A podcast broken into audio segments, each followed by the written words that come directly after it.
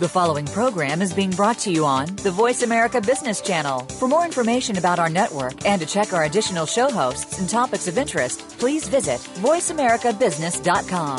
The Voice America Talk Radio Network is the worldwide leader in live Internet talk radio.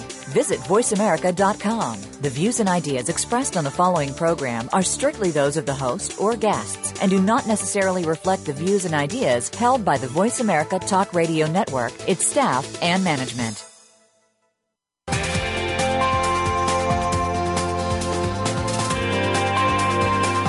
Welcome to a very refreshing hour of business talk. This is Transforming Your Business with Game Changers, presented by SAP. The best run businesses run SAP. You'll hear from the innovators who know how to use game changing technologies and business strategies to shake up the status quo in your company's future and help your organization move in exciting new directions. Now, here's your host and moderator, Bonnie D. Graham. Welcome, welcome, welcome. And if you want to run with the game changers, I could absolutely tell you you're in the right place just because you are. Welcome to Transforming Your Business with Game Changers Radio. I'm your producer, host, moderator. Delighted to be here. And I will tell you that our topic today is Wake Up Retailers. Even if you're not a retailer, I think you'll want to listen to this because I know everybody out there in our audience all over the world, you are at least a consumer. So our hyper connected networked economy has created a very fast paced environment. It's great for business growth. It is just crying out for innovation and optimization. I have good news. Many retailers understand this. They get it and they're taking advantage of this trend. And what are they doing about it? De- delivering innovative consumer experiences, great experiences. We want more. We want to be loyal. We want to come back and we want to keep being their customers. But there's some not so good news on the other side. Some retailers are just hanging back on the fence, waiting too long, and some are saying, nah, I don't think I want to adapt to this at all. Guess what's going to happen to them? Just might happen that the consumer will define the strategy for these retailers. And the question on the table is, is that what they really want? You want your strategy, your future controlled by the consumer? Well, it's going to happen if you don't do something about it. We have a panel of three retail experts, also networked economy experts. We're going to see if we can solve this one and figure it out. So first up, I'm pleased to welcome Brent Brown. He's the Director of Retail Solutions and Strategy for HP's WW Enterprise Services team. That's a big business card, Brent. And Brent sent me this humongous quote from the movie Caddyshack. Anybody scratching their head? 1980 American sports comedy film directed by Harold Ramis. Do I need to say any more? Here's the quote. So we finish the 18th and he's going to stiff me. And I say, Hey, Llama, hey, how about a little something, you know, for the effort, you know? And he says, Oh, uh, there won't be any money, but when you die in your deathbed, you'll receive total consciousness. So I got that going for me, which is nice. That's quoting Bill Murray as Carl Spackler in Caddyshack. I hope I did it justice, although my voice wasn't very deep. Brent Brown, how are you today? I'm very well, Bonnie. Thank you. Fascinating quote. Tell me, how does that relate to our topic? We're talking about shaping the future of retail. What does Caddyshack have to do with the future of retail? Well, it just happens to be, I guess, one of my all-time favorite movies and uh, really a cult classic. But uh, uh, it's actually a, a very interesting little scene where Bill Murray is telling a story to another, you know, fellow caddy, but he's holding him ransom at uh, at the end of a pitchfork, which is uh, comical in of itself. But sort of the the interesting quote in in there to me that relates to our topic today, Bonnie, is really related to the fact that he says, you know, when he um, you know he caddies and and he delivers this this service to the to the Dalai Lama, the Lama doesn't pay him for his service and uh, he tells him that there's no money involved, but when he dies, he's going to receive total consciousness. And and to me, uh, I chuckled at. I've always chuckled at that line, but it, it sort of makes me feel a little bit like a consumer these days, as it relates to my relationship with con- uh, with the retailers where I buy. That they don't really give me any value for what I do for them. They they deliver me back something, or they'll tell me a story, and they'll say, "Here is something for you." and I'll look at that and, I, and I'll say, that's really not what I'm looking for. Uh, now, Carl took a, a much more optimistic view on the uh, on the line uh, from the Dalai Lama, but I, I wonder sometimes myself uh, when I think about what the retailers are offering back to the consumer. You know, is it really of the value that the retailers are looking, or sorry, that the consumers mm-hmm. are looking for? And uh, you know, perhaps we don't always think about uh, uh, about it in a positive way, and that's because it's really maybe not of any value to us. So that's the purpose of the quote, and uh, maybe sometimes as consumers we feel a little bit that way from the retailers' offers. I think we feel that way too often, Brent. I'm just going to put that out there. Thank you. Very interesting quote. I think we can put you down in the Guinness Book of SAP Game Changers Radio as sending the longest quote from a movie. I'll go that far. I won't say anything else. Thank you, Brent Brown. Pleasure to have you on the show. And I'd like to welcome back our second panelist. It's Brian Kilcourse, who is a managing partner at RSR Research. That's Retail Systems Research, which is exactly why he's here. And Brian chose to send me a very, very, very short quote. Four words. Think global, act local. And Brian, I did some lookup and I found out it was actually used, attributed in town planning to Patrick Geddes' 1915 book, Cities in Evolution. He was a Scottish pioneering town planner. It was also attributed to David Brower, founder of the Friends of the Earth in 1969, an environmentalist. It was also attributed to Stuart Gower, 1989 University of San Diego publications Think Globally, Act Locally, and it's also been attributed to Sony and other corporations that started the glocalization concept. Way more information than you wanted to know. Brian Kilcourse, that was a short quote and a long explanation. How are you, Brian? Welcome back. I'm doing well this morning, Bonnie. Thank you. Thanks for joining me. Talk to me. Well, think global, act local. I, um, one of the things that's really happened in this world is, of course, it's gotten much, much, much smaller, and you see this every day. I get onto my computer every morning and I see the news from across the globe. And uh, of course, retailers know that the supply chain is now truly global. But consumption is always, uh, think of it as hyperlocal. It's it's individuals consume goods and services. It's not there's no such thing as an average person. There's no such thing as a demographic that consumes. It's always an individual. And uh, individuals, consumers, are demanding th- through through the digital domain to be paid attention to. They want the attention because they're trying to solve a lifestyle issue. But on the other side of the equation, on the t- at the top of the ecosystem, of course, it's global. It's the, the solution to that particular lifestyle problem can come from any place. I heard um, uh, Hillary Clinton talk in 2008 in San Francisco when she was a Secretary of State, and she talked about the, the, the participation society, and she said that essentially that everybody on the entire planet is a participant in this global economy, and I buy into that thought completely. Okay, thank you very much. Good point. I, I love a short quote because there's usually so much meat on the bones, Brian, when you get around to taking it apart. And yes, thank you very much and welcome back on the panel. Good to have you back again. And rounding out our panel today is a newcomer to SAP Radio. It's Tim Hood, Global Vice President of Strategic Technologies, Chief Solution Architect for Retail at SAP. And here's an original Tim Hood quote. I want you to all notice this. In the networked economy, retailers must embrace the opportunities and manage the challenges in order to be successful. And I think we've already heard about some of those opportunities and challenges. Welcome, Tim Hood. How are you today? Thank you, Bonnie. I'm very well. Uh, I actually note that I emphasize the and because it's such a significant part of the uh, quote. And I also feel a little lazy that, uh, you know, both of my colleagues came up with legendary quotes and I made up my own. So I apologize for that. But well, Tim, you may have just become a legend today. That's that's the point here. So you know, yeah. sit back and embrace the glory. Go ahead, Tim. Talk to me about how this relates to our topic. Hmm. Very good. I mean, I think the the key points being that the networked economy, there's the technology exists uh, on both sides of a retailer, right? That there are interactions with the consumers, but also interactions with their business partners that uh, provide great opportunities there are many ways that consumers can interact with retailers, whether it's on a web or there's social media mentions. In some cases, the, the consumer may not even know they're interacting with the retailer, but that's an opportunity for the retailer to gather information, understand their consumer better, understand them in a uh, anonymous way, but also in an individual way. And at the same time, there is the business networks that are evolving, uh, and there are opportunities there for the business partners uh, to collaborate uh, but what it takes is a requirement that the, those the retailers and their their um, providers actually change the way they think about each other. There's often an adversarial mindset that requires that that needs to be changed in order to really optimize this. And then, of course, the other side is, and we all hear about it on a regular basis, and I have to live it, is that there are privacy and security challenges abound in the new networked economy. That really we have to manage, and, and you have to have both sides of this covered in order to, to thrive as a retailer in this new economy.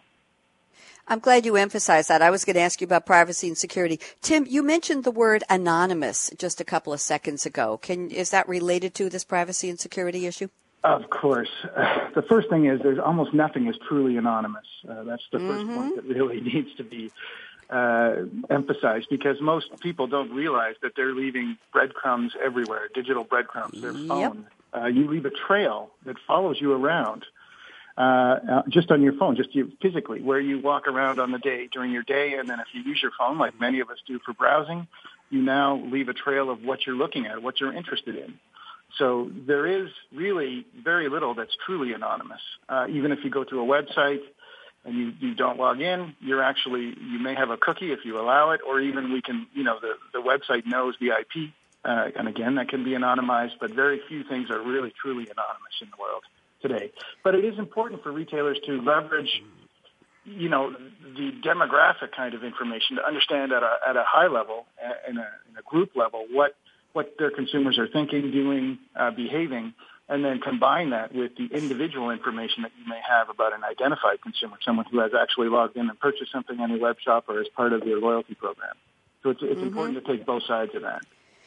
Very, very, very important points. And Tim and uh, Brent and Brian, if anybody doesn't follow some of the CSI types of investigative reporting crime shows on TV, all you need to do is tune into one episode of any of the CSI franchise or anything else and see how criminals or missing persons, let's just leave that in a big bucket without saying who's who, uh, can be tracked and found. Oh, they used their credit card at this gas station. Oh, they went here. Oh, we picked up a signal. They pinged off the cell. Yes, the GPS on that car is here and there. It is happening and it's not fiction. It's real. So if you have any doubts, as a matter of fact, I read an article and I won't get into the very dicey details, but you cannot have any, shall we say, hmm, funky behavior in the back of an Uber cab because think about it. You call them, you have the app, they have your credit card, they have your location on GPS, they know everything about you. Uber is tracking your activities and that means somebody else's too. I leave that to the imagination. So let's go back to Brent Brown, get back on terra firma here. Brent Brown, you know that transforming your business with Game Changers Radio is part of our bigger show, Coffee Break with Game Changers. So I want to know where are you calling from? What time of the day is it? What's in your cup right now? Or if it's nothing too interesting, like your Caddyshack story was fascinating, well, what are you planning to drink after the show? Brent Brown, go ahead. Uh, thanks, Bonnie. Um, yeah, I'm uh, actually sitting in my home office in uh, in Toronto um, this week, uh, calling in. It's uh, 10:13 uh, a.m. Uh, Eastern Time, and uh, uh, so I'm I'm well past the uh, the early breakfast time. But I, I am planning on having a uh, scrumptious uh, smoothie shake at the uh, conclusion of, uh, of of the call, loaded with uh, with rich. Uh, uh, fruits and uh, also spinach vegetable in it as I uh, need to consume more of this as I recuperate from uh, ACL knee surgery that I had about six weeks ago. So um, those things are important to, uh, Ouch is to build right, up my but- strength again. Brent, everybody, I, I can hear Brian in the back. Everybody wants to know what fruit goes with spinach in a smoothie. So why don't you just give us a list of the top three or four? Come on, we need a recipe here. well, Brent? you know, bananas, strawberries, uh, blackberries, and blueberries are, are my favorites to go with it. But believe it or not, uh, spinach uh, isn't tasted inside a smoothie. Uh, it may change the color, but you won't taste it. I had a feeling. Any sweetener, any agave sugar or uh, honey. anything? Honey, Honey. Ooh, thank you. I don't know you that well. I'm sorry I had to go there.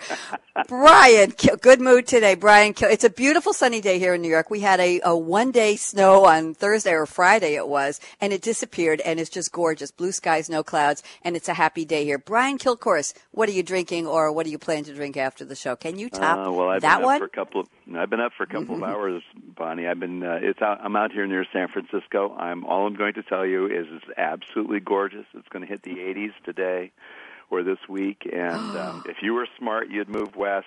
Just come west. it's good. Um, and uh, like all true Bay Area uh, bigots, I'm drinking Peet's coffee. And uh, I know this is not the most interesting thing in the world, but after the, the travel that I've been doing recently, I'm just craving black Peet's Coffee. Espresso forte in the morning and top blend in the afternoon, and uh, I'll drink it all day long. And if they ever find out that coffee isn't good for me or carcinogenic or something, I'm just toast. Oh, um, you're cooked. well, it's too late, but you've gone on record as saying you're a devotee and it's part of your day. And I'm proud of you, Brian, for being so honest. Yes, thank you for the descriptions. And you know what? There's nothing boring about a great cup of coffee. That's perfect. So thank you for sharing. Tim Hood, I can't ask you to top those two, so just tell us where are you, what time of day is it, and are you drinking something fascinating, or what are your plans? Funnily enough, I'm sitting in my home office just outside of Toronto as well. Didn't know that Brent was local to me. And Brian, we actually have seasons here. You should try it.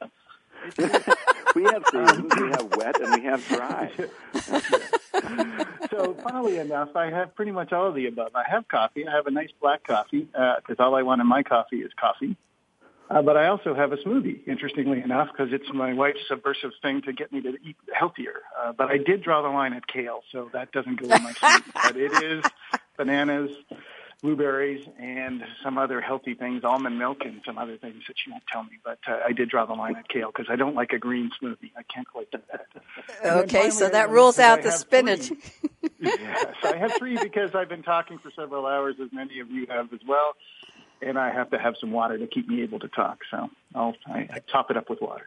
Sounds like the bar is filled with all your favorites to keep you going. I, uh, as Brian Kilcourse knows, I usually say they don't allow Bonnie to have caffeine on radio show days. We all know why. But this, I will admit that I do have a special smoothie I, I developed years ago. I have one of those little, it's like a portable, almost a throwaway Hamilton Beach blender that doesn't have a high or low switch. It just has a little button you push and it just whirs around. It's enough for probably about 12 ounces of liquid. I put in about six ounces of very cold skim milk a small ice cube, a couple of squirts of agave, and today, because the bananas are not ripe enough, darn it, I'm using jumbo fresh strawberries, and that gets me going in the morning, in addition to the water during the radio show. So, Brian, now you know a little bit more about me besides the water. Guess what? We have had a good opening section, session, segment here, whatever you want to call it. Our topic today is the networked economy, shaping the future of retail. We have a great panel, great personalities, a lot of good information coming. I'm speaking with Brent Brown at HP's WW Enterprise Services Services team.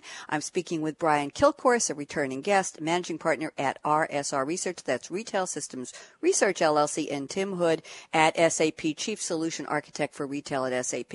I'm still Bonnie D. Graham, and I'm planning to be after the break. When we come back, Brent Brown has the uh, drawn the lucky straw, and he's going to be kicking off our roundtable, and we're going to be talking about some interesting information from the NRF. That's the National Retail Federation. During the break, you can all go out and look up a little more about Caddyshack or about anybody who was attributed in the list for Think Global, Act Local. We'll be right back. Don't even think of touching that mouse, that app, that dial. Brad out.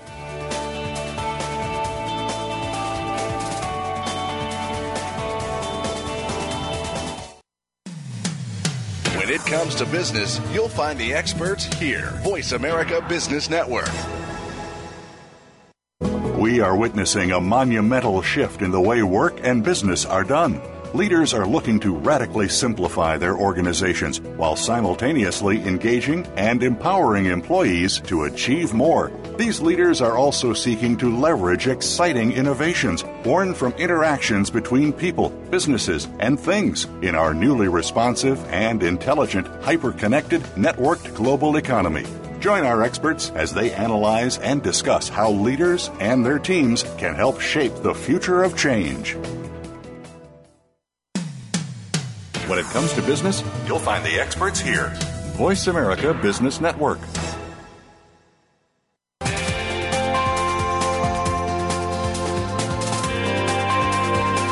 You're listening to Transforming Your Business with Game Changers, presented by SAP. Email your comments and questions to bonnie.d.graham at sap.com.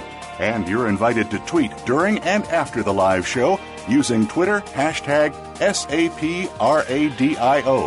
Now, let's get back to transforming your business with Game Changers. There we are, and that's exactly what we're going to do. And by the way, speaking of Twitter, thank you to our voiceover gentleman, R.C. Rogers. I want to do a shout out to Wilson Zhu, that's Z-H-U, and he goes by the handle at T H E Z H U, on Twitter right now, and he's tweeting at hashtag SAP Radio, as is Stephen Sparrow. Good to see you, Stephen. Stephen and Wilson are tracking all of the wows, I call them words of wisdom from my panelists, and thank you both. And Stephen is tweeting very appropriately at Retail Bird, B I R D, which goes with his last name, Sparrow. I didn't really need to explain that. It's time for our roundtable. Brent Brown, you're first up. And Brent, you sent me the following comments in your notes before the show. I think this is a great place to start. You say, a quote from National Retail Federation, know your shopper as a segment of one while understanding that the retail store matters now more than ever before. And I'll read one more line. While technology is bringing radical changes to how people shop, the brick and mortar store remains the core of retail. And I think in the news recently, we're finding out that even online, major retailers are going back to the roots of brick and mortar. Brent, why don't you start us off, please? Yeah, sure. Thanks, Bonnie. Um, you know, I think about the statement, it sort of goes back to the uh, uh, to the Caddyshack quote that knowing the shopper is a segment of one. That you know clearly, you know each of us as a consumer understand that we are looking for value associated with who we are and what we typically buy. And I think that's still something that retailers are struggling with. Um, this this statement was actually two years old from the National Retail Federation, but to me, it sort of stands out as something that's still very pertinent to the to the industry and to uh, the retailers' directions, and to us as well as consumers. And and so we care about you know value, we care about you know our shopping experience, and we wanted to be we want to be treated uh, like individuals uh, and not lumped in with other groups. So that's the first part of the statement. The second part of the statement is that the store matters, you know, more than ever before. I think is also very important to the retailers that we're dealing with, and, and uh, as they look at their investments that they're making. And of course, there's lots of statistics out there about, you know, the changing model of, of consumers' buying patterns and things shifting towards online. And while that is true, it still reflects, you know, a smaller portion of the overall spend. And I believe that the experience that people have when they're inside the brick and mortar store is absolutely the thing that's going to influence them long term. And I think this statement, while a couple years old, is still very relevant um, to uh, to both retailer and to consumer today. Thank you, Brian Kilcourse. Thoughts? Well, yeah, I think it's. Uh, I think he's right on. Uh, Brent is right on. You know, the consumers are, as I said earlier, are individuals. They're not a. They're not a demographic. Don't fit into mm-hmm. an average. Although I have to say, every time I hear about the average middle-aged white guy, I think, God, that just described me. Um, but um, but we're not. We're not an average. We're not a number. We have individual needs, and and and and the one thing that people don't have enough of uh, is time, and so they're they're looking to outsource a, a problem to somebody. Now it might be that they want to put healthy food on the table, so they outsource that problem in a way to their favorite grocer. Uh, or they're or they're trying to look good for the opening of the opera at the other end of the extreme, and uh, so they're willing in a way to outsource their problem to their favorite high-end retailer. I happen to be a rock and roll musician, so I like to outsource my challenges to my favorite uh, suppliers of musical gear. Um, and um, you know, people are just looking for somebody that they can trust. And trust is not a, is it's not a, a, a demographic; it's an individual thing. So you're trusting these these uh, organizations. Now, Brent also mentioned that um, the store is important. Our research shows uh, pretty conclusively that the smartest retailers, the overperformers, are the ones that are using the digital domain to to to take get people to go back to the stores and to enjoy the stores. Mm-hmm. And I think that goes back to something that I experienced when I was a CIO at a drugstore chain on the West Coast. Uh, it was called Long's Drugs. And my boss was a guy named Bob Long, and he used to stress over and over and over again that shopping is entertainment. Mm. That we, there's a lot of social value in shopping that mm-hmm. uh, the mm-hmm. people who thought it was going away forgot about. Um, you know, for example, a, a di- the digital domain can't answer the fundamental question: How does this make me look? Um, you have to find that out by trying something on, or how does this melon smell, or is this coffee fresh, or whatever it is that you're trying to enjoy. So it's a social social activity, and and it's the blending of the digital experience with the physical where where we are as an industry right now, trying to figure out the best way to do that. This inevitably brings up the the kind of stuff that Tim was talking about, having to do with privacy, and and this gets to the next issue, I'm sure Um, mm-hmm. But but we're individuals. We want to be treated like individuals. We want to engage in a dialogue with solutions providers who happen to be this ecosystem of value delivery that's represented by the retailer. Very interesting. When you said shopping is entertainment, that just popped into my head the fact that Selfridge, Mr. Selfridge, the um, masterpiece classic that's following on the heels of the ending of season whatever of Downton Abbey on our PBS channel 13 here in New York, they did a preview and uh, last night of what's coming in season three. But Brian, Harry Gordon Selfridge grasped the idea that shopping is entertainment. It's an experience. It's grand. It's fun. Welcome the customer. Make them feel wonderful. Don't put one pair of gloves on the counter. Show all the gloves in the glass showcase so they can be regaled and they can say, "Oh, that looks good. Let me try that on." He understood that and uh, that entertainment. I wonder how many retailers would do well to watch Mr. Selfridge and see what the heck this guy was doing so long ago. But I digress. Any comments on that, Brian, before I bring in Tim Hood into the conversation? Well, you're exactly right. I was I was uh, on I was in a discussion with the CIO of uh, the Air Force uh, Exchange Services uh, the, the other night down in Dallas, and uh, I was talking about the joy that I used to have as a kid. My I, I was a Navy brat, and my dad would get paid once a month, and we'd all pile into the car and we'd go down to the commissary, and we'd spend a whole day. And you know what? It was just a hoot what were we buying? We were buying milk and orange juice and bread. It was good. We just had a great time. It was entertaining. I know. We used to dress up to go shopping, but I used to dress up to yeah, go on an yeah. airplane too. And boy, have those days changed. But you know, there's always an awareness how you look when you go in a store is how I think how they treat you. And there used to be a thought that when you went into a high end retailer focused on women's apparel like Lord and Taylor or uh, a couple of the others that are no longer around, how did the salesperson perceive you? Were you rich enough to be shopping in her department? Would she pay attention to you? Very interesting dynamic. Today they don't want to pay attention no matter how how well you're dressed. but I digress again. Tim Hood, we have to get you in on this. What are your thoughts, please? That's interesting. I'll pick up on that just because for some reason, just yesterday I read a quote from Pretty Woman, the movie, and the, the quote was, "You work on commission, right? Big mistake." Big, huge mistake. Right? um, so just goes to what you're saying. Okay. But uh, interestingly enough, that does also tie into our conversation because now the you know the information is there for a store associate to have not just what's in front of them visually, but they can have information on a tablet or something like that about the customer. So you actually can get a lot more information about that, and that's possible today. It's just the only, as Brian called them, the winners or the leaders are doing so. So I would pick up on that store comment as well. Uh, for me, you know, it was frustrating because uh, I started in retail in the stores um, to see people in the last, you know, 10 years ago saying, oh, e-commerce, everything will be e-commerce. And it was like, no, people want to shop. Humans mm-hmm. want to shop. We and do. So we talked about, you know, Brian mentioned, you know, the e-commerce thing is about also about pushing people to the store. I take that one step further, and that is bringing the digital experience into the store. The thing that you, the, the kind of experience you can get on a web shop – how do we get that into the store? And so we're starting to see the retailers, those progressive retailers, really pick that up. How do I give the same experience where I can actually give a reasonable suggestion to a consumer, one that's practical and relevant to that consumer in the store? Because on the web shop, you, you can. I mean, we know that. We have that experience. Now we're trying to say, well, how can we bring lifestyle information into the store? How can we provide that to the consumer in the store? So I see it really as a, as Brent was mentioned right off the top, that it's it's basically a, a reinvention of the store and reinvigoration of the store. The other thing that I find interesting when I talk to retailers is, again, the big kahuna, certainly in North American retailing and globally is Amazon, and there's one in China as well.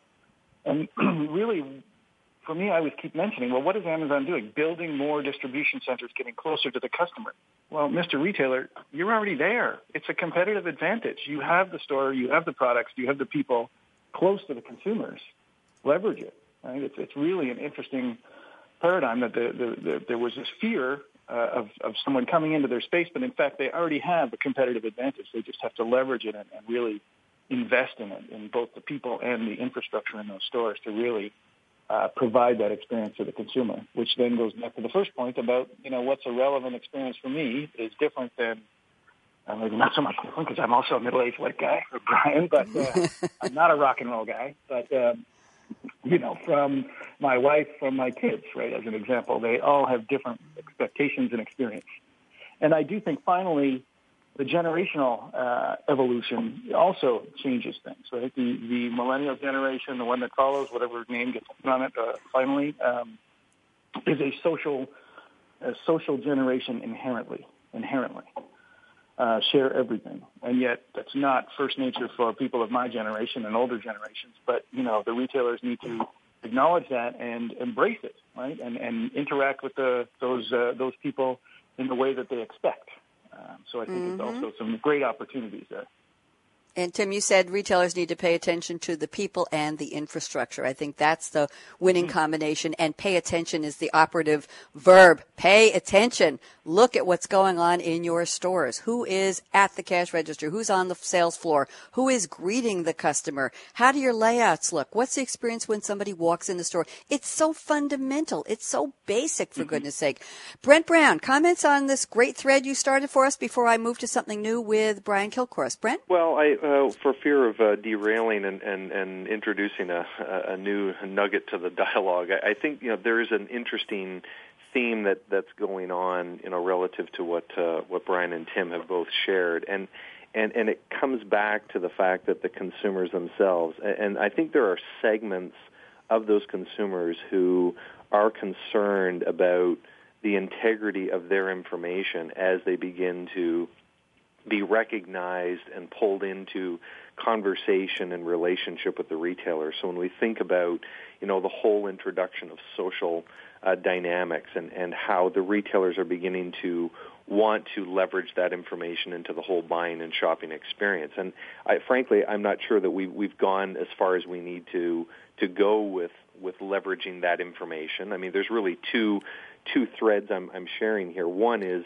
the whole aspect of security and secure, you know, sort of, sort of a secured identity that a consumer can have in relationship, um, you know, with a retailer. And and I think there are segments of shoppers who are more concerned with the security relationship than others.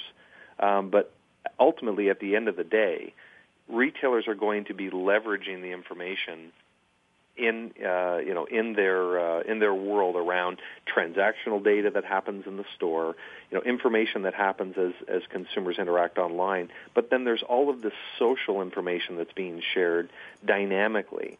And you know, I think one of the big challenges that retailers are going to have to, to face is really how do we pull all that together? I mean, I, I don't want to use the term because it's probably overused, but people you know associate this with big data, and, and how do we make you know use of this information to better deliver an experience for the consumer but it has to be done in a way that there's you know we still have a secured identity for the consumer and i think you know, as we talk about these things that, that there's still big challenges on the other end for the retailers to get there but it, it's possible that that's the great news the technology mm-hmm. is there to uh, to deliver on it you just have to know what to do with it. I, I, Go ahead, Tim. Definitely, I definitely think that's a key point. I mean, uh, you talked about people don't necessarily understand. I, you know, there's this basic concept of opt-in, but I'm convinced that most people have no clue what they're opting into. Uh, we know, and this group and some people that we work with understand what they really have just said yes to.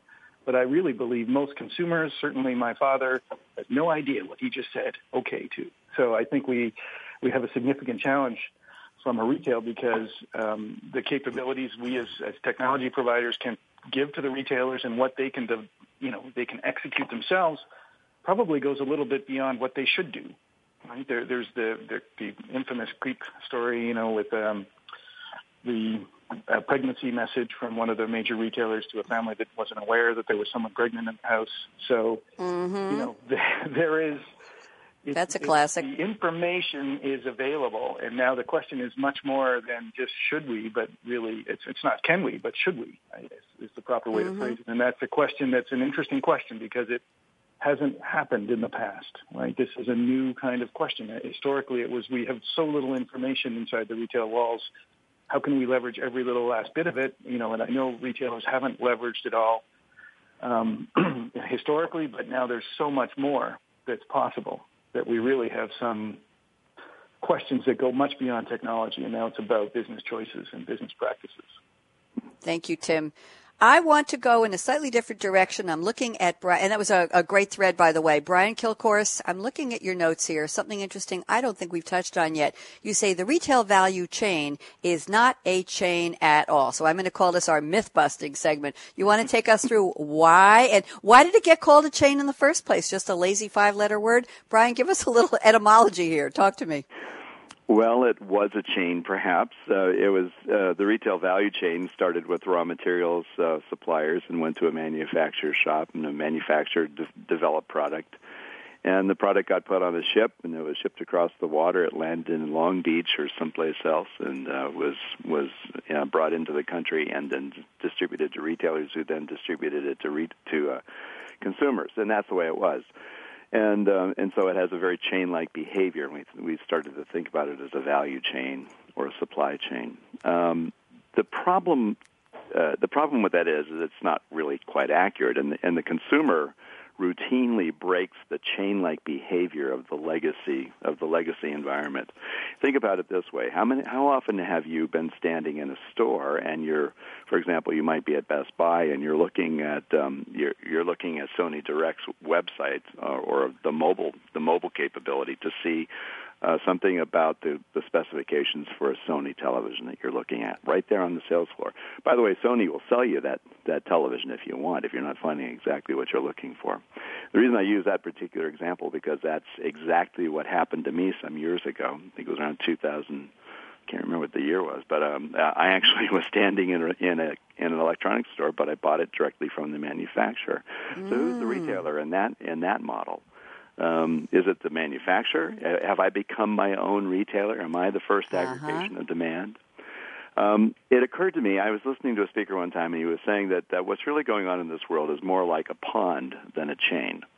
And if hmm. you think about a pond, uh, if you've ever if you've ever tried to maintain a, a an ornamental pond in your backyard, you know it's an ecosystem of of moving parts that all have to work harmoniously together and um, it's it's not it's not serial in nature. It's more holistic in nature, and I really think that that's what the value the value ecosystem is. It's not a chain at all. Interesting. You think it's a pond made up of Venn Venn circles, possibly like a Venn diagram, where they're intersecting at various points. yeah, I love my Venn diagram, Venn diagram, reference. Yeah, you, you like? there's so for example, retailers are are very good at certain things. I I I've said many times that they're the first level of demand aggregation. That's their role in this ecosystem. They they aggregate demand so that it can be serviced uh, in a way that that that is economical, is profitable for them, of course, and for the other players in the chain, and still delivers individuals what they are looking for. Um, yeah, so you can use a Venn diagram; it works pretty well. Um, I just want to. Brian, I just want to intersect or interject for a second. We may have some very young listeners who have no blank blank clue what a Venn diagram is. I just want to put that side note in here, please. If, if my esteemed panel, who I believe are all of an age where they know, uh, this is something I learned way back in another millennium.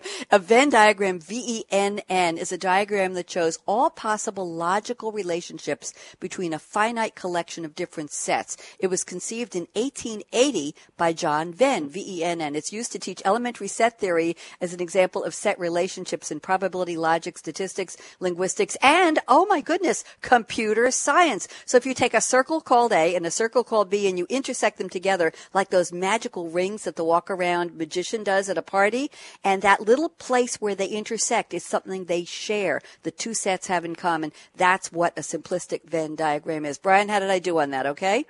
You're killing me. That was great. I haven't heard it described that well since statistics in college. That was fabulous.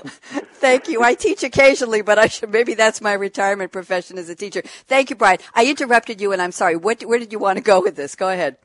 Well, we um, the, Brenton and uh, Brent and Tim both said something that I thought was really interesting, and it gets back to this issue of the stores. And um, and I mentioned the stores in, in, in my earlier comments. The stores are still a destination for for consumers, and the numbers are pretty pretty telling. Um, but the, the the thing that's important to remember is that consumers are now starting their dialogue when they're outside of the store, a long time before they go to the store. And and I, I use this a little bit of hyperbole, but I use this in, in speeches that I give. That for the first time in the history of our species, and that's a long time, um, the consumer is now carrying the store around with them in their pockets and their mm-hmm. purses. Mm-hmm. And so what they're engaging in is a dialogue. It happens to be in the digital domain. And then they, and, and nine times out of ten, they then complete that dialogue in the store. So the question for us as, as, as, as retail practitioners is how do we join those things together in a way that is pleasing for the customer, but still very respectful of the information that they have shared. And that gets to the issue that Tim was talking about. Mm-hmm. Um, and it's Tim? a huge challenge for us. Yeah. It is. Brian, Tim, I want you to come in here. I, Mm-hmm. I would say that the consumer doesn't have to, the journey doesn't have to finish in the store. I think that's an interesting opportunity for collaboration, right? To use your example of you purchased from Sony while you were standing in an electronics shop. I think the other example would be to purchase from the retailer, but have the, the manufacturer deliver the product to the consumer, right? So there's an opportunity to collaborate there where every party wins. And yet, obviously, for retail, that's the best kind of inventory, the one they never hold, right? So I think there's also opportunities where, you know, the, the, the journey, the, the, the, process flow certainly, you know, doesn't complete in the store. The consumer may finalize the transaction and say, okay, I'm done. I've purchased it, but it can be delivered uh, later. And I think that's one of the great opportunities for retailers to leverage their stores as not necessarily distribution centers, but as uh, showrooms, right? So that they can say, you can see it, touch it, feel it, and then we have just one. We don't have to carry 20 of them so that I can fulfill all the demand from the store, but I can carry one so you can see it, touch it, and feel it, and then have it delivered uh, after the fact. And a great way to optimize this, I won't call it chain, the, the pond, the supply The pond. pond. The vents. of. The floating like vents. that. yes. I like the Um, floating but Venn it's- circles. But Tim, Yeah, Tim and Brian, Tim and Brian, I want Brent, Brent to get into this. The term loyalty. I know that Brian, uh, you've said loyal, customer loyalty is a misnomer, but if you go in a store, you talk to Best Buy, you engage maybe the salesman, or you just read the card next to the TV and it tells you all the specs. You look it up on your iPad, your iPhone, your Android, whatever you do, and then you contact Sony or whatever, and and or LG, and you buy the TV direct. Where is your loyalty? Best Buy doesn't have your loyalty. They were just a stop-off showcase, f- show floor kind of a thing. They don't have your loyalty at all. Oh, I'm grateful they let me look at the TV and touch it, but you're not loyal to Best Buy. You're still a, a manufacturer's customer. How does that work into when retailers want to build loyalty and you're not buying from them directly? What does that do? Anybody? Yeah, Well, I- Bonnie, this is uh, this is Brent. I'll, I'll make a comment. Go on ahead, Brent. I, I'm, Yeah, I believe that that loyalty, you know, is is really, um, you know, it, it's being eroded significantly, and and you know, come back to the point that if if you want loyalty from your consumers, you need to deliver value to them. And you know, I think about you know Brian's story about standing in in the Best Buy uh, location if they were quick to understand that he were there, that he was standing there, and that he was looking at it, what should have happened was he should have been delivered something instantaneously to retain him in that store and to retain his potential transaction, and that Yes. didn't happen. So Yes. he went and purchased, you know, outside of the walls of that store. And I think that's the that's the missing link. If I'm standing in a location, I want them to know that I'm there. I want them to understand who I am, and then I want them to give me something to incent me to stay. And that typically isn't happening today. And I, I, I that, so loyalty is eroding. That the brands are beginning to take this under their own control. We're starting to see this. I mean, all you have to do is walk around one of the, you know, the outlet malls uh, today, and you're starting to see more and more that the brands themselves are opening their own locations. They they don't have faith that the retailers are able to express the value of their brand inside their store. So now more and more we're seeing even the fashion uh, retailers beginning to open their own locations. So because they, they believe that that way they can express the value of their products and, and services uh, to the consumer. But I come back to the point, you know I'm there, all this technology, you understand it, so now give me something and incent me to stay and, and transact right there. And I think that that's a piece that needs to happen. Interesting. Brian or is Tim? You, mm-hmm. yeah, you can see that the reverse is true as well, right? That retailers are often creating their own brands in conjunction, you know, usually in conjunction with the same suppliers. It's just private label, but to try and provide a unique experience. I find it very interesting that Loblaw in Canada, the major grocer here, has a has private label. They started with the single private label that was no name, right, which is a bottom end, very basic, low priced. They now have a black label, which is premium priced. It costs more than the national brands. So they're they're they're expanding their branding to try and change the way consumers behave, but also provide that unique experience. So definitely, you know, it, it works both ways, where the, the, the retailers are trying to uh, create a brand. And the other point I would bring is that the some of the best retailers are looking to supplement the product with a service, one form or another, to say this is how they can provide something better than Sony just giving you the TV.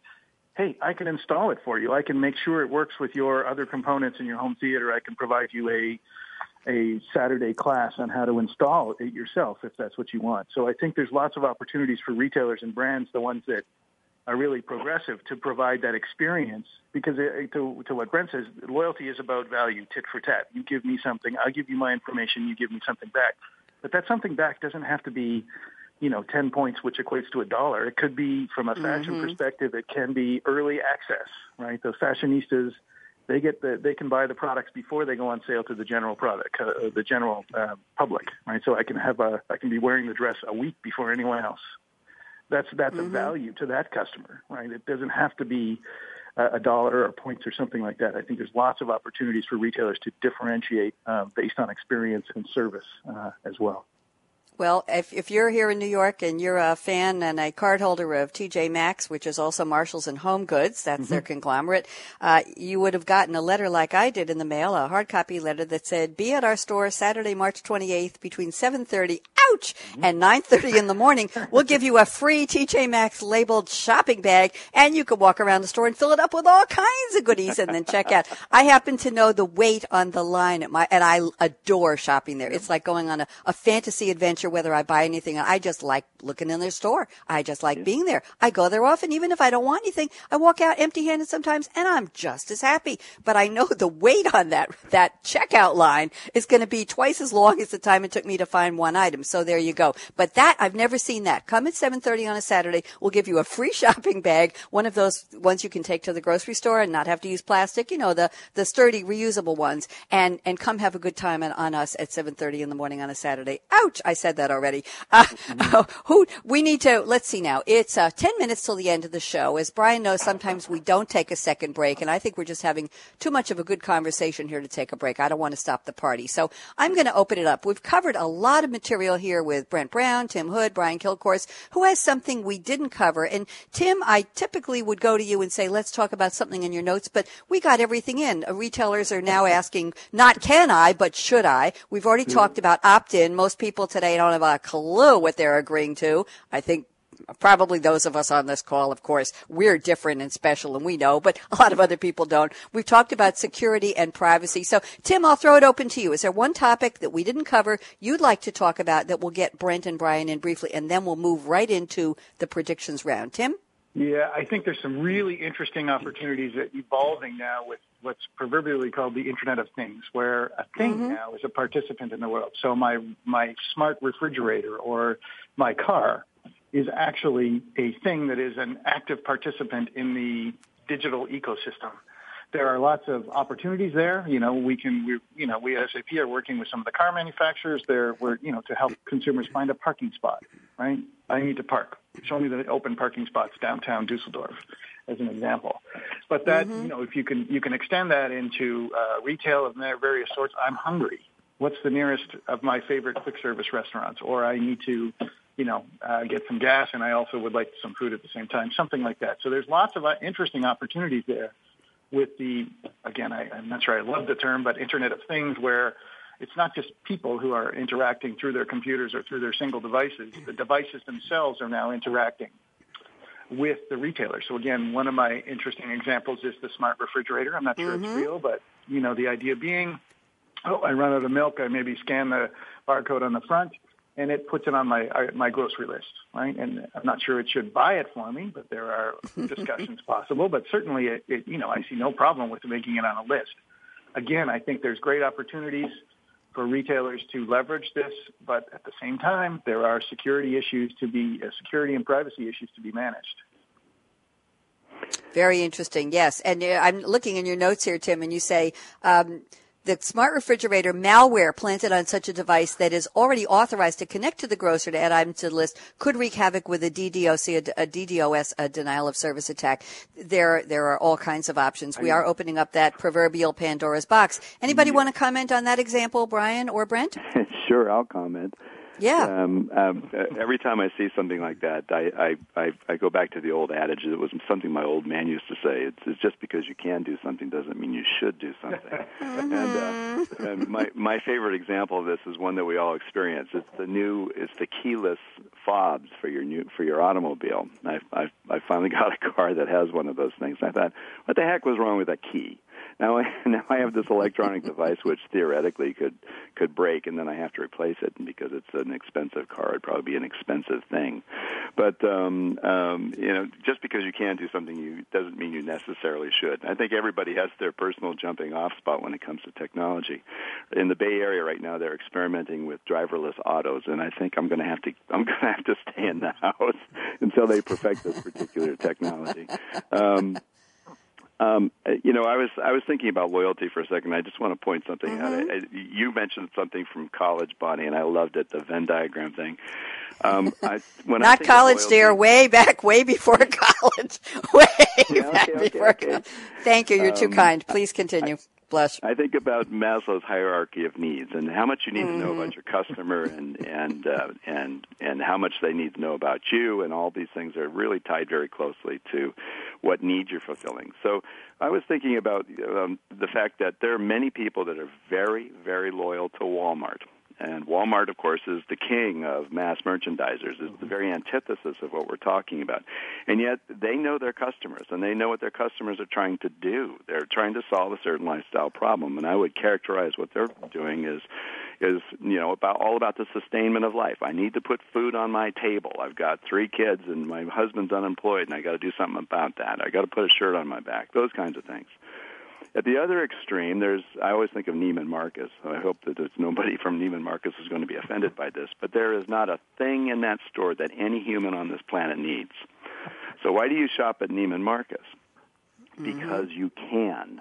That's yes. why you do it. That's why. That's right. We don't need it. We just want to go see it and buy it. Who cares what just, we need? Yeah, I mean, you want to buy it. So um, that's so, disposable so, income. So Walmart doesn't have to know a lot about their customers that they serve. Uh, they serve the mass, and uh, and Neiman Marcus, on the other hand, is truly clienteling. It's one to one, and um, and then there are variations in between. My favorite is Whole Foods, and um, my wife will drive past three Safeways, a Nob Hill, and two Trader Joe's for the privilege of spending more money at Nob at uh, at Whole Foods. Why does she oh. do that? because oh, she trusts them she trusts hey, them uh, to, hey, Bonnie, I'll just yes. add a little bit to uh, to that yes, as well. and by I, the way, I can give you each 60 seconds for prediction, so whatever we use now is a little less. But go ahead, this is too good. We need a part. We need a part two. We got to get you back for part two. Go ahead. Who's talking now? Is that Brent? Sorry, this is Brent. Bonnie, yeah. Just yep. add that on the Internet of Things that uh, Tim's brought up. Totally agree that an area of focus. Um, we we're looking at this too around the the use case inside the retail environment because the retailers themselves have a tremendous amount of technology and that technology is communicating a lot of information and the information itself is not being utilized. And you know you think mm-hmm. about things like refrigeration inside the retail store the opening and closing of door. There's data there associated with a transaction that isn't happening and I think there's still large opportunity for us to really, you know, in the area of Internet of Things, to help the retailers look at their, their infrastructure layer and pull that information together into a seamless environment. I think there's still uh, lots of runway there for uh, for savings and opportunity. Good. Was that your prediction? Because I want you to fast forward. Brent, you're up first. I have 60 seconds exactly. Brian knows how fast this goes. We are at the end of the show. I'm going to give you 45 seconds predictions. Can you go to 2020? What year, day, month, week, or minute can you see? Brent Brown, 45 seconds predictions. Go. Okay, so I'm, I'm not sure which year it is, but I think it's coming Mm. fast. The the the concept of a uh, consumer token or uh, identity token, and that token essentially will provide me, the consumer, the the ability to share with the retailers I want to who I am, what I want. I want it in a secured environment, and that that token will basically um, you know enable me to have a, a more intimate relationship with the people that I choose to. And I think when we have that sort of token uh, available to us on devices, then I think uh, you know our relationship will improve. Thank you, Brian Kilcourse, RSR Research. I can give you the same for, well, you can take one full minute because Brent was so concise. Go ahead. One minute, Brian. Predictions. You've done this before. You know the drill. Go. in the next two years, the public will have a great debate about uh, this issue of privacy and uh, and these non and these uh, non-transactional digital signals that we're all leaving everywhere. It'll it'll it'll hit it'll hit the headlines in the next two years in a way that it hasn't before, and we will finally have to come to a set of, of reasonable use cases that dictate the behaviors of retailers and governments and everybody else who uses that information. Thank you very much, Tim Hood, SAP. I can give you exactly 45 seconds predictions. Go. I'm going to go out on a limb and say by 2020, most retailers and their suppliers will interact in real time during a transaction uh, to, to negotiate the offers that they can present to a customer or the delivery of the product, which would be a radical oh. change from today.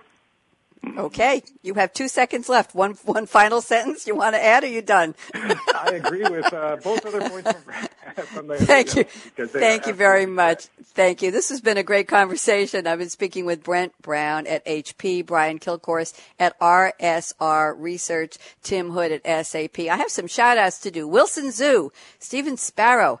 Catherine Ferguson, Michael Mankowski have been our tweeters, official and otherwise, here at hashtag SAP Radio. If you want to see all the words of wisdom they captured during the show, go to hashtag SAP Radio. You can see their pictures and you can comment to them as well as to me, and I've retweeted everything. I'll be back this afternoon with episode number two in one of our newest series called Game Changing Women. That's right. I'll have two extraordinary panelists, Dr. Dana, Dana Ardi, A-R-D-I, and Dr. Patty Fletcher, and we'll be talking about are you on board with women in the boardroom? Dynamic topic. I think it's going to be a debate. You don't want to miss it. Noon today, right here on the Business Channel. I'm Bonnie D. Graham, and a shout out to Brad, our engineer, and the Business Channel team. Here's my call to action. What are you waiting for? Fasten your seatbelt. Go out and be a game changer today. I'll talk to you in one hour on Game Changing Women. Bye bye.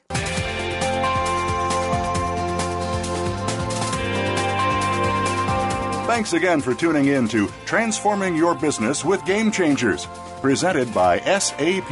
The best run businesses run SAP. To keep the conversation going, tweet your questions and comments to Twitter, hashtag SAPRADIO. Please join host Bonnie D. Graham again on Tuesdays at 7 a.m. Pacific, 10 a.m. Eastern Time on the Business Channel. We wish you a positively game changing week.